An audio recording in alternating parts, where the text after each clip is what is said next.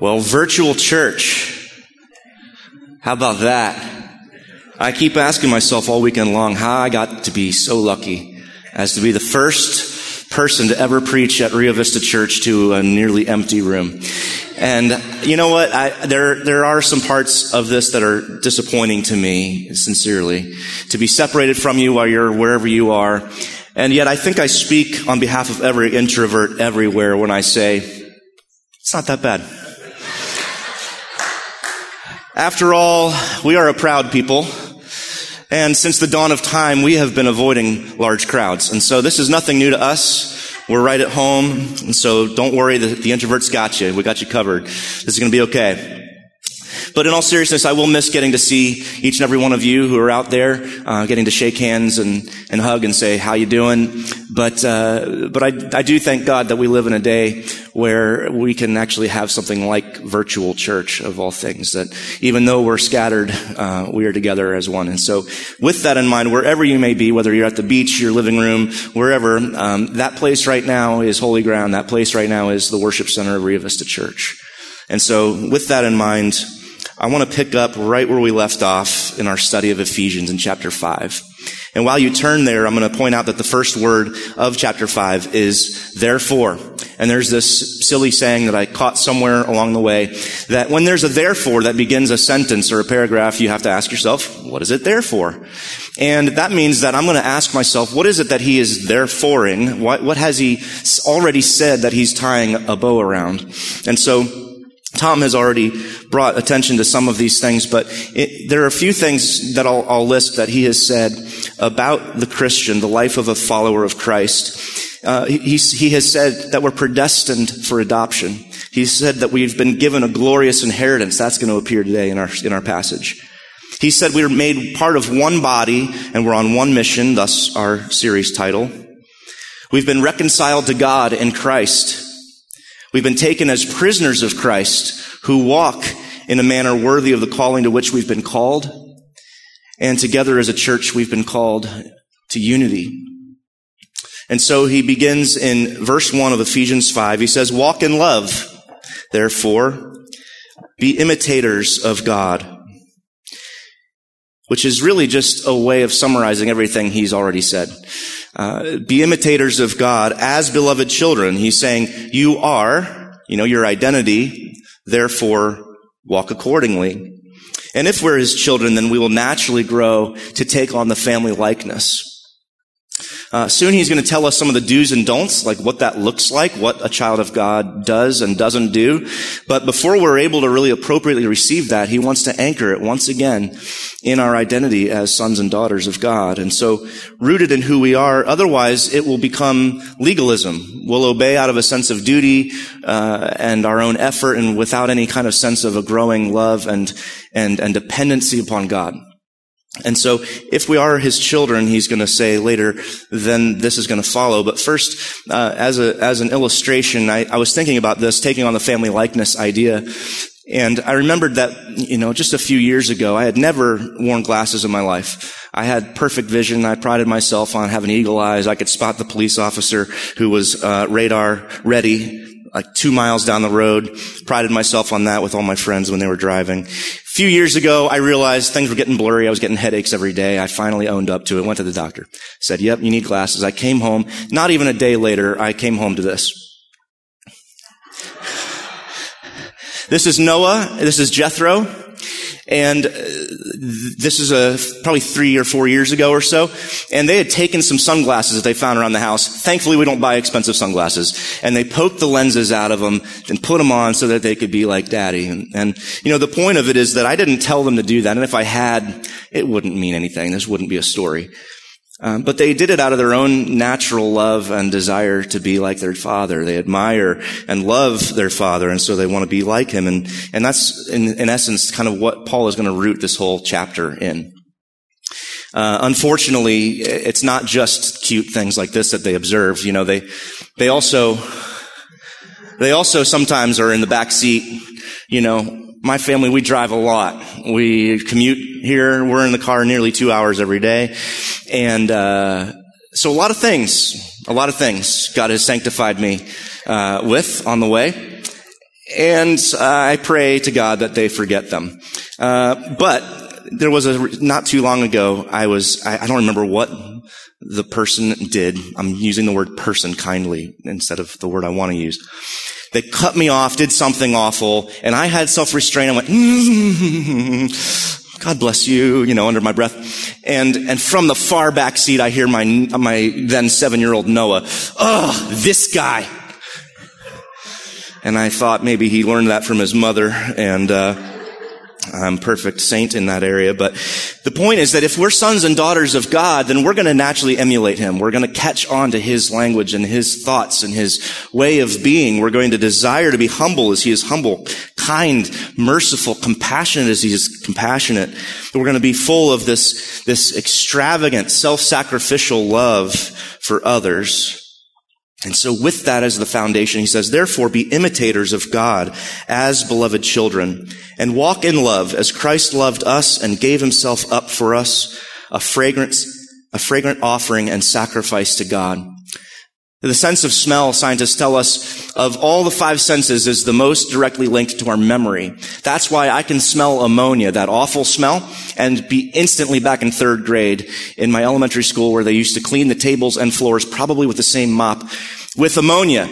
And I remember that smell to the point where I am, I'm seeing friends that I haven't thought about in years. That's the power of smell. It's also something by which we can be identified. You know, if you wear the same aftershave or cologne or perfume with regularity, uh, you come to be identified by that to the point where you may have passed through the offices here at Rio Vista ten minutes ago and you're nowhere to be found now, but I can walk in and go, oh, Amanda was here. Don't worry, I'm, I made up Amanda. I'm not picking on anyone actually named Amanda. But the point is that you leave a lasting, memorable impression on people. That's what the, the scent does. That's what a fragrance does. And so perhaps in part, at least for those reasons, it's, it was very common in the ancient world in cities like Ephesus to see perfumes and fragrances of different kinds, incense and so forth, as part of their worship. We know that there were some ancient Roman cults that created distinctly different scents for every god. And so if you worshiped this god, this was the scent. If you worshiped that god, it was that scent. The idea being that I could identify just based on the aroma you're putting off that you worship this god. In the book of Exodus, it's in, it's described in, in Exodus thirty, where God is talking to Moses and giving him instructions for the tabernacle, how to set it up. And one of the instructions is, make a fragrance, put spices together, make this fragrance, and season it with salt, he says. And we think maybe that's to make it stand apart even more, to contrast from all the other uh, aromas of other gods. But season it with salt, and same thing with burnt offerings, also seasoned with salt. And the Bible says it was, it would go up as a pleasing aroma to God. And so there's something about this fragrance that Paul is trying to draw our attention to as a, as a, a sort of sacrificial, um, um, essence that we put, that we give to people as we go through our lives. And so if you spent time in the tabernacle, you're going to leave with that aroma on your clothes, reminding whoever you passed of God's presence. And so I think that's why we're told in Colossians four six, uh, he says, let your speech be seasoned with salt. It's so that we would carry the memory of Jesus' own presence wherever we went. And the salt, if you will, for us Christ followers today, um, that sets us apart from the world is a self-sacrificial love. As, as Tom said, you'll know they're my disciples by their love. Self-sacrificial love. And Paul's also going to tag in thanksgiving, a grateful heart in this chapter. In verse two, he says that Christ loved us and gave himself up for us as an offering to the Father. And so should be the life of every believer is the idea, to be a living, fragrant sacrifice. And you say, okay, well, that's really flowery and wonderful and all, but what on earth does that actually mean? Uh, what does it look like to be a Christian who stands out from the world as a fragrant offering? Uh, you can look to the early church. Sam Cassett-Smith, one of our pastors here, has studied a lot in the early church, sent me some material. I wish I could get into all of it because it's all brilliant. But what you see in the early church is very humbling, to say the least. These Christians faced horrendous things. And they behaved in a way that honestly is just still astonishing uh, to us today. And Um, in the Roman Empire, there was a tremendous disparity between the poor and the wealthy, between the powerful and the weak. So much so that you have people like Plato saying, basically, there's no use for a beggar. Let's just be done with them and let them die in the street. You have these awful emperors saying, if it's a baby born with defects, just toss it. Just, just get rid of it. Destroy it. And in that context, you have this early church father we, we read in his writing, uh, Dionysius. He writes this uh, as he observes the Christians of that time. He says this: most of our brothers showed unbounded love and loyalty, never sparing themselves and thinking only of one another. He's talking about their reaching into the sicknesses, the diseased, the, the outcasts. Heedless of danger, these Christians took charge of the sick, attending to their every need and ministering to them in Christ. And with them departed this life serenely happy. For they were infected by others with the disease, drawing on themselves the sickness of their neighbors and cheerfully accepting their pains. The heathen, he says, behaved in the very opposite way. At the first onset of the disease, they pushed the sufferers away and fled from their dearest. And I think that is what Paul is driving at. That's what he means by being a fragrant offering, sacrifice to Christ, a living sacrifice. In Second Corinthians two, he, he continues that thought of fragrance and says, you know, we follow Christ and we, we give off this aroma of Christ wherever we go to both the saved and the lost. And so think of that in light of what we're dealing with currently. Uh, this virus, you know, we all want to be protective of our own, but it does call us to be a little bit more brave maybe than usual and say, yes, I can help an elderly person who's, who may be exposed or, or is potentially in, in danger of this virus. I can help that person. Um, it gives us a sort of bravery, the faith that we have. It gives us a courage that we can enter into people's suffering in that way.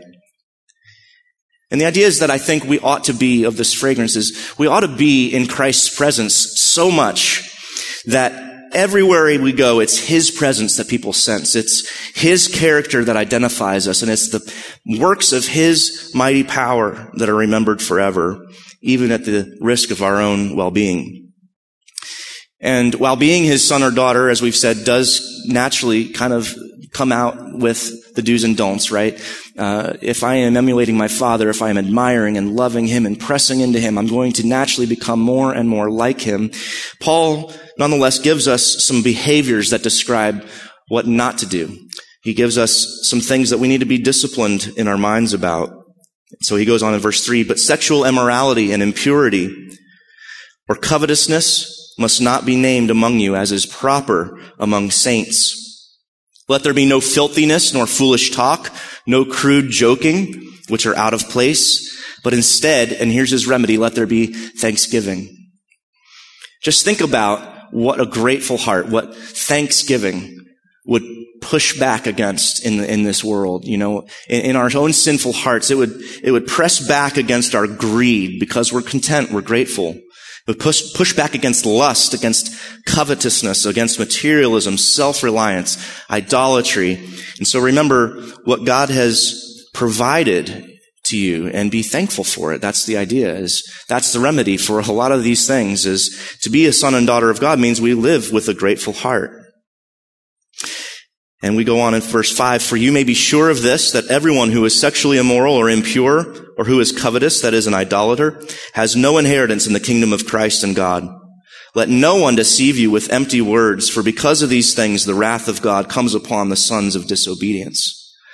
And that's a terrifying statement that ought to make us wake up a little bit. And I, I think that's a good thing. If, if, if this prompts you to look at your own heart, your own life, and ask yourself, am I in reality a son or daughter of God? Or am I a son or daughter of disobedience? I think the Spirit uses His word in that way to prompt us to consider those things.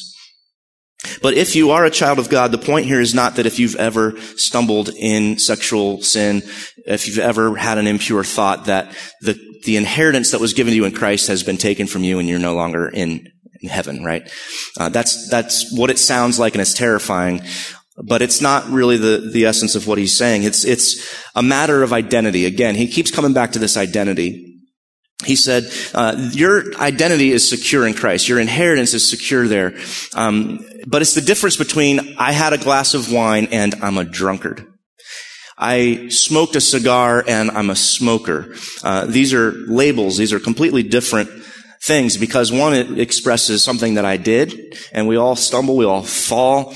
Uh, but one is, the other is, this is so much our identity that I can be called a sexually immoral person. And it is my God. It is my identity. And as such, I cannot also be identified as a child of God, is what he's saying.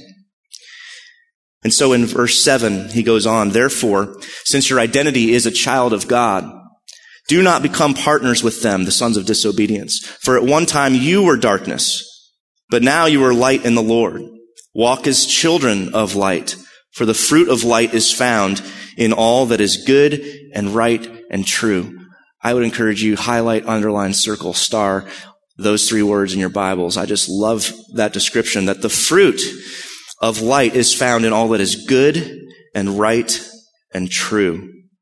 And try to discern what is pleasing to the Lord. Take no part in the unfruitful works of darkness, for instead, uh, but instead expose them. And how do we do that? Well, it's shameful even to speak of the things that they do in secret, but when anything is exposed by the light, it becomes visible, for anything that becomes visible is light. In other words, those who partake in these works of darkness will remain in the dark until the light of Jesus, shining through the way you walk, has shone on them and exposes them. And therefore, he goes on and says, the Holy Spirit will say to those in darkness, awake, O sleeper, and arise from the dead, and Christ will shine on you. The point here, I think, is that the way we walk is really our first and most fundamental evangelism. It's your witness to those who live in darkness, not just your relationship with Jesus, but what that says and communicates and influences in others. So even before we speak a word, we may share Christ with others simply by living that light of life that he's just described. Remember the example of the early church Christians. And so for the sake of the watching world is the idea. He goes on in fifteen. Look carefully then how you walk, not as unwise, but as wise, making the best use of the time because the days are evil. He says the days are evil because this fallen world will not change its trajectory unless God intervenes. And he intervenes through you, through his Spirit abiding in you, through his light reflecting off of you. He pushes back the forces of darkness when the people of God are filled with his Spirit, which he's going to talk about next. Therefore, do not be foolish, but understand what the will of the Lord is. In the Bible, foolishness is always characterized as this self-reliance, this arrogance that, that shuns wisdom and advice. And wisdom is always characterized by fearing the Lord, by by respecting elders and receiving their wisdom for life so that we can seek to know God's will is the idea and to walk in it. And the way we know God's will is through his word.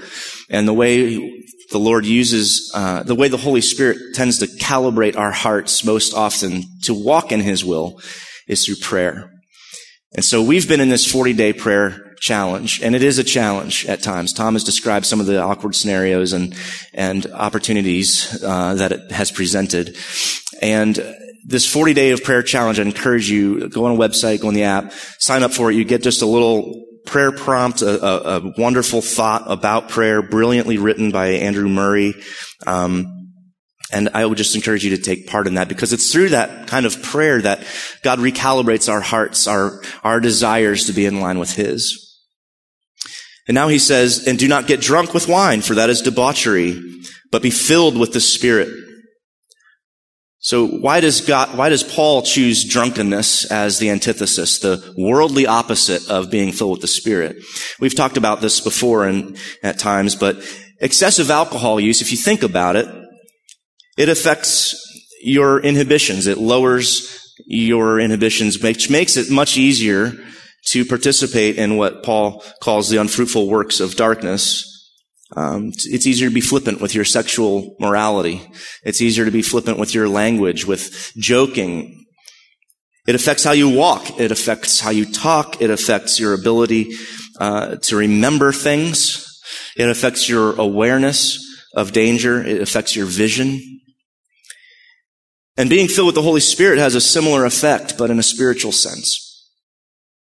It changes how you walk. It changes how you talk. It helps you when you're making decisions to make decisions in light of God's wisdom. And it heightens your spiritual senses such that you can be aware of God's presence and that you can be aware of the evil one and his voice in your, in your life.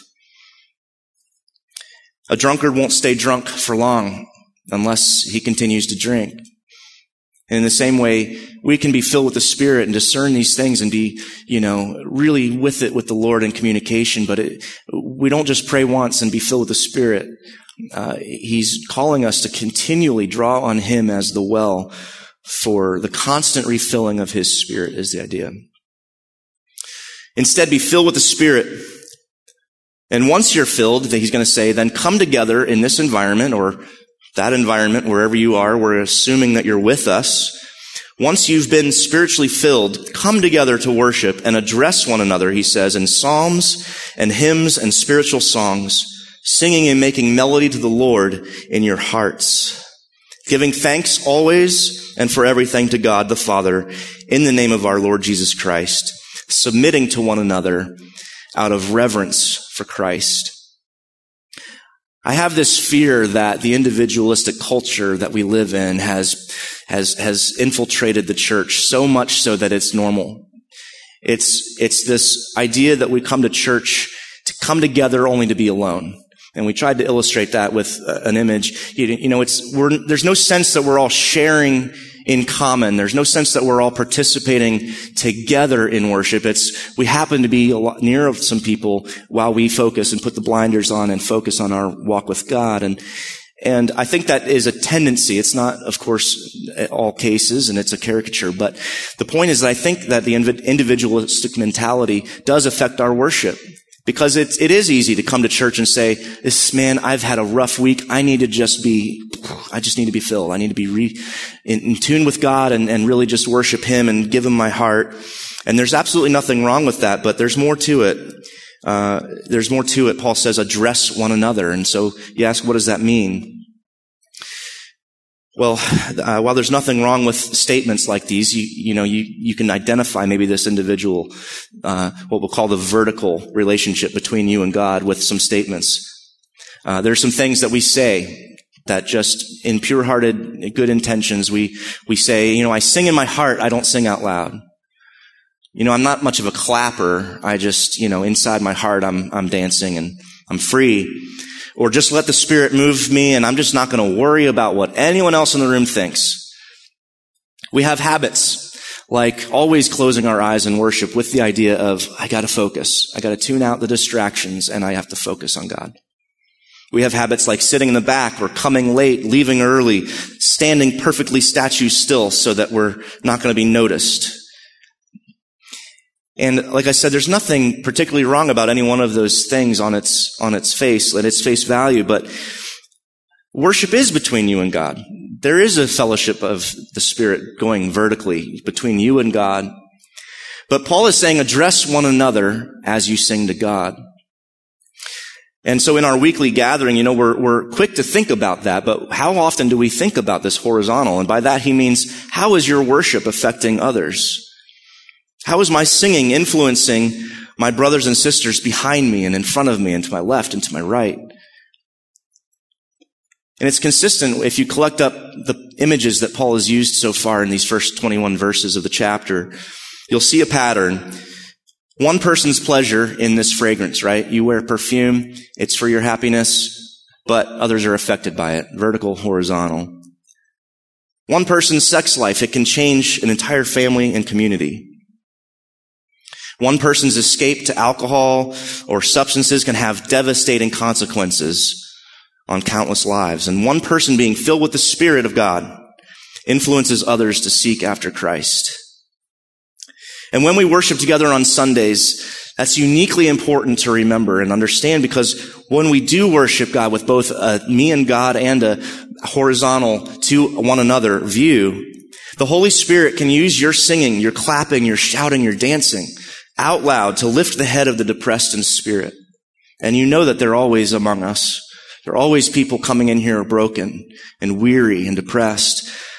He can use your song. You can use your clapping, your, your energy that you bring to worship to comfort those who mourn, to give peace to the troubled spirit, to break through the most impenetrable strongholds of the heart, to provide refuge for the abused, to give permission to the blessed man to rejoice in the Lord. He uses your singing to give renewed strength to the most weary in heart.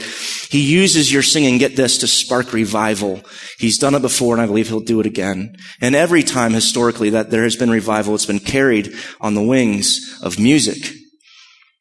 Music accompanies this great movement of the Spirit of God, and it transfers it down generation after generation in memorable melodies and rhythms and cadences, so that even today we remember songs from the Reformation.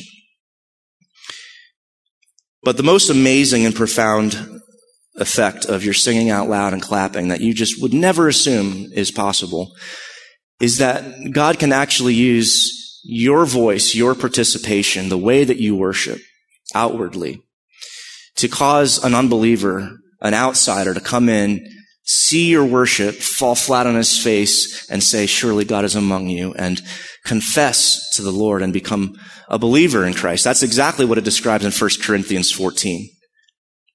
The unbeliever comes in, well, why are you all, he's in the context of speaking in tongues, but the point is that When a believer come, when an unbeliever comes in and watches you worship, it can have the impact in their heart of, it says, the secrets of his heart will be disclosed, is the language.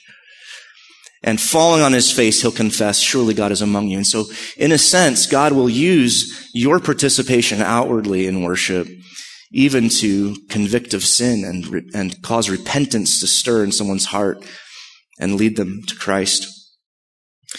But that all depends on one thing, and that's not just singing it in my heart and in my head and thinking high thoughts of God, but it does require of us some kind of outward expression, because God can hear my song in here, but you can't. You don't benefit from my singing, my clapping, my dancing if it's all in here.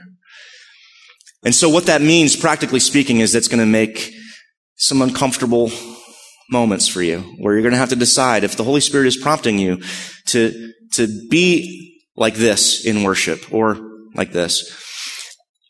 You're going to have to decide, is this is this truly being moved in my heart? And then just to be willing, you know, if you're not normally a hand raiser, okay, let's maybe stretch a little bit and start here. If you're not normally a clapper, do your best. You know, you don't have to always be on rhythm. If you're not a great, if you don't have a great voice, sing along. Uh, you know, the idea here is that if you're typically comfortable worshiping kind of in this, in this bubble with the idea that your worship has little effect on the people around you, just to become aware of that is a first step. Be aware of the fact that, you know, if you one Sunday morning feel like the best use of my Sabbath rest today will be to stay in bed and, and chill out and relax and not go to church, there may be a day for that. I don't know. But when that happens, I want one other consideration in your heart to be, but I need to remember that my brothers and sisters in the room are counting on me in a sense. If you're not here, if you're not expressing your worship, I can't benefit from it. I can't be sharpened, encouraged. If I'm the depressed in spirit and I can't, don't hear anyone singing, how, how can I be encouraged? And that's the idea of what he's describing here, is that we would be able to do that and, and, and come together. And so it's going to be a paradigm shift, I think, in some ways for people. But I do want us to continu- continually think about that vertical, horizontal dimension in our worship. It's not just you and God. It's, it's us and God. And I'll leave you with this illustration of that. Um, You know, we are tuned individually through the week, in a sense, to God through personal worship. And there's this great quote by a, a theologian named A W Tozer. And he said, has it ever occurred to you that one hundred pianos all tuned to the same fork are automatically tuned to each other? And that's, I think, what God is wanting from our worship. You know, we, we go through the week scattered about. Right now, we're scattered all over the place. And yet we're staying in tune the best we can by the Holy Spirit's help to the, to the Savior, to Christ. And then we come together on Sunday mornings. And what's different about Sunday morning than personal worship?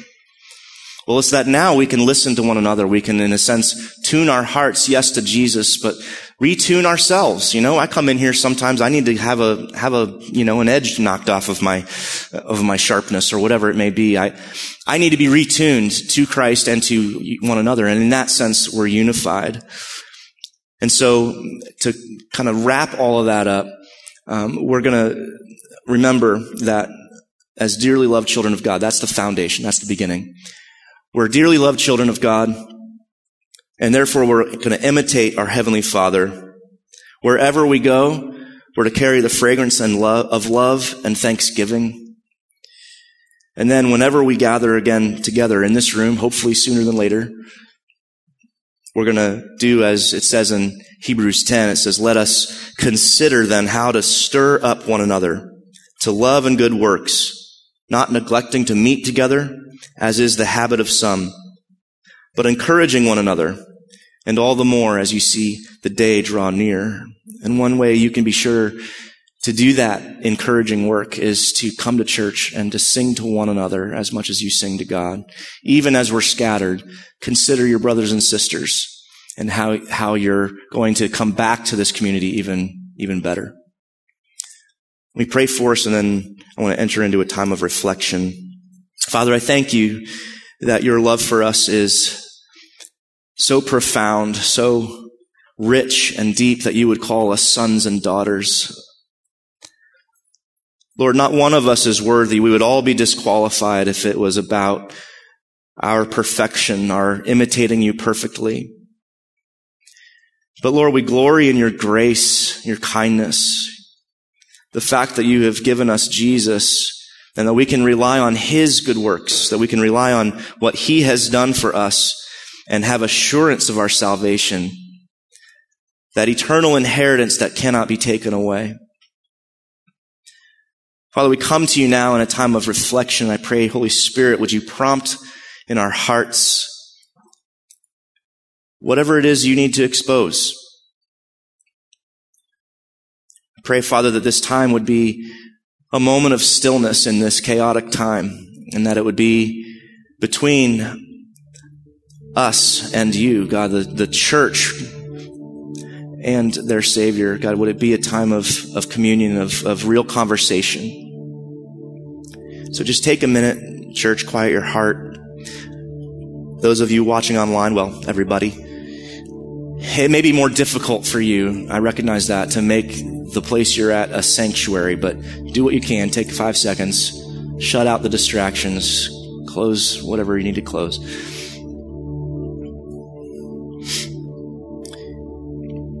And I want you to meditate on the character of your Father. We've described some of those characteristics, but he may bring others to mind.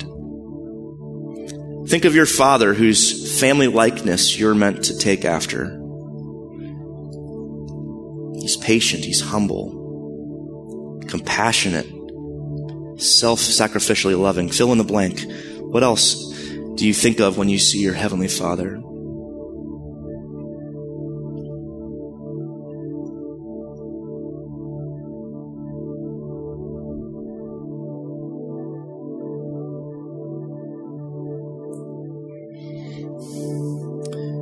And now think about your own character. How does your life imitate the Father? In your speech, in your conduct, in your priorities.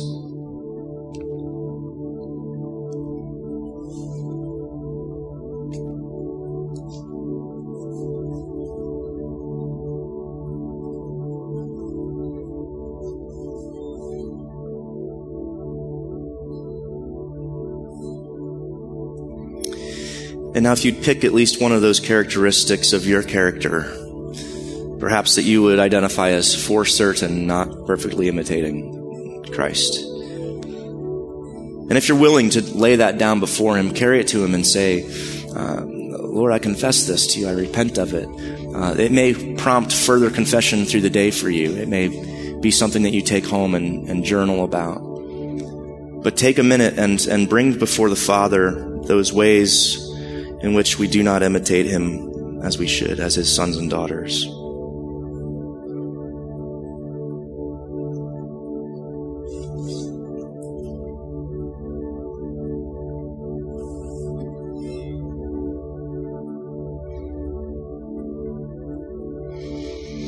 Merciful Father, we carry to you our burdens, we carry to you our, our faults, uh,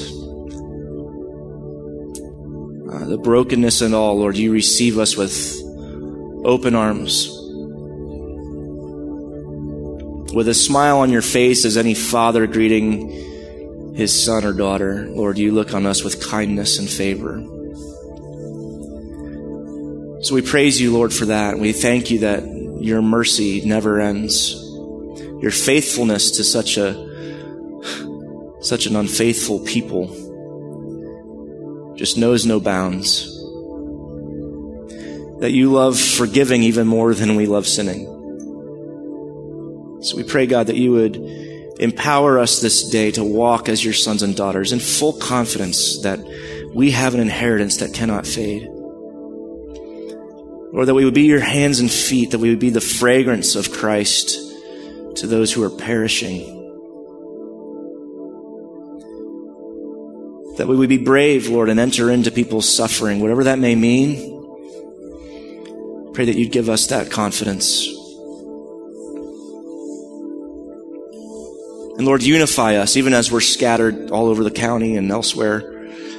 Lord, would you maintain that spirit of bond of peace and unity? Would you keep us mindful of the fact that it's never just my relationship, Lord. We're just one stone of many that comprise the temple that you're building for your worship, for your presence.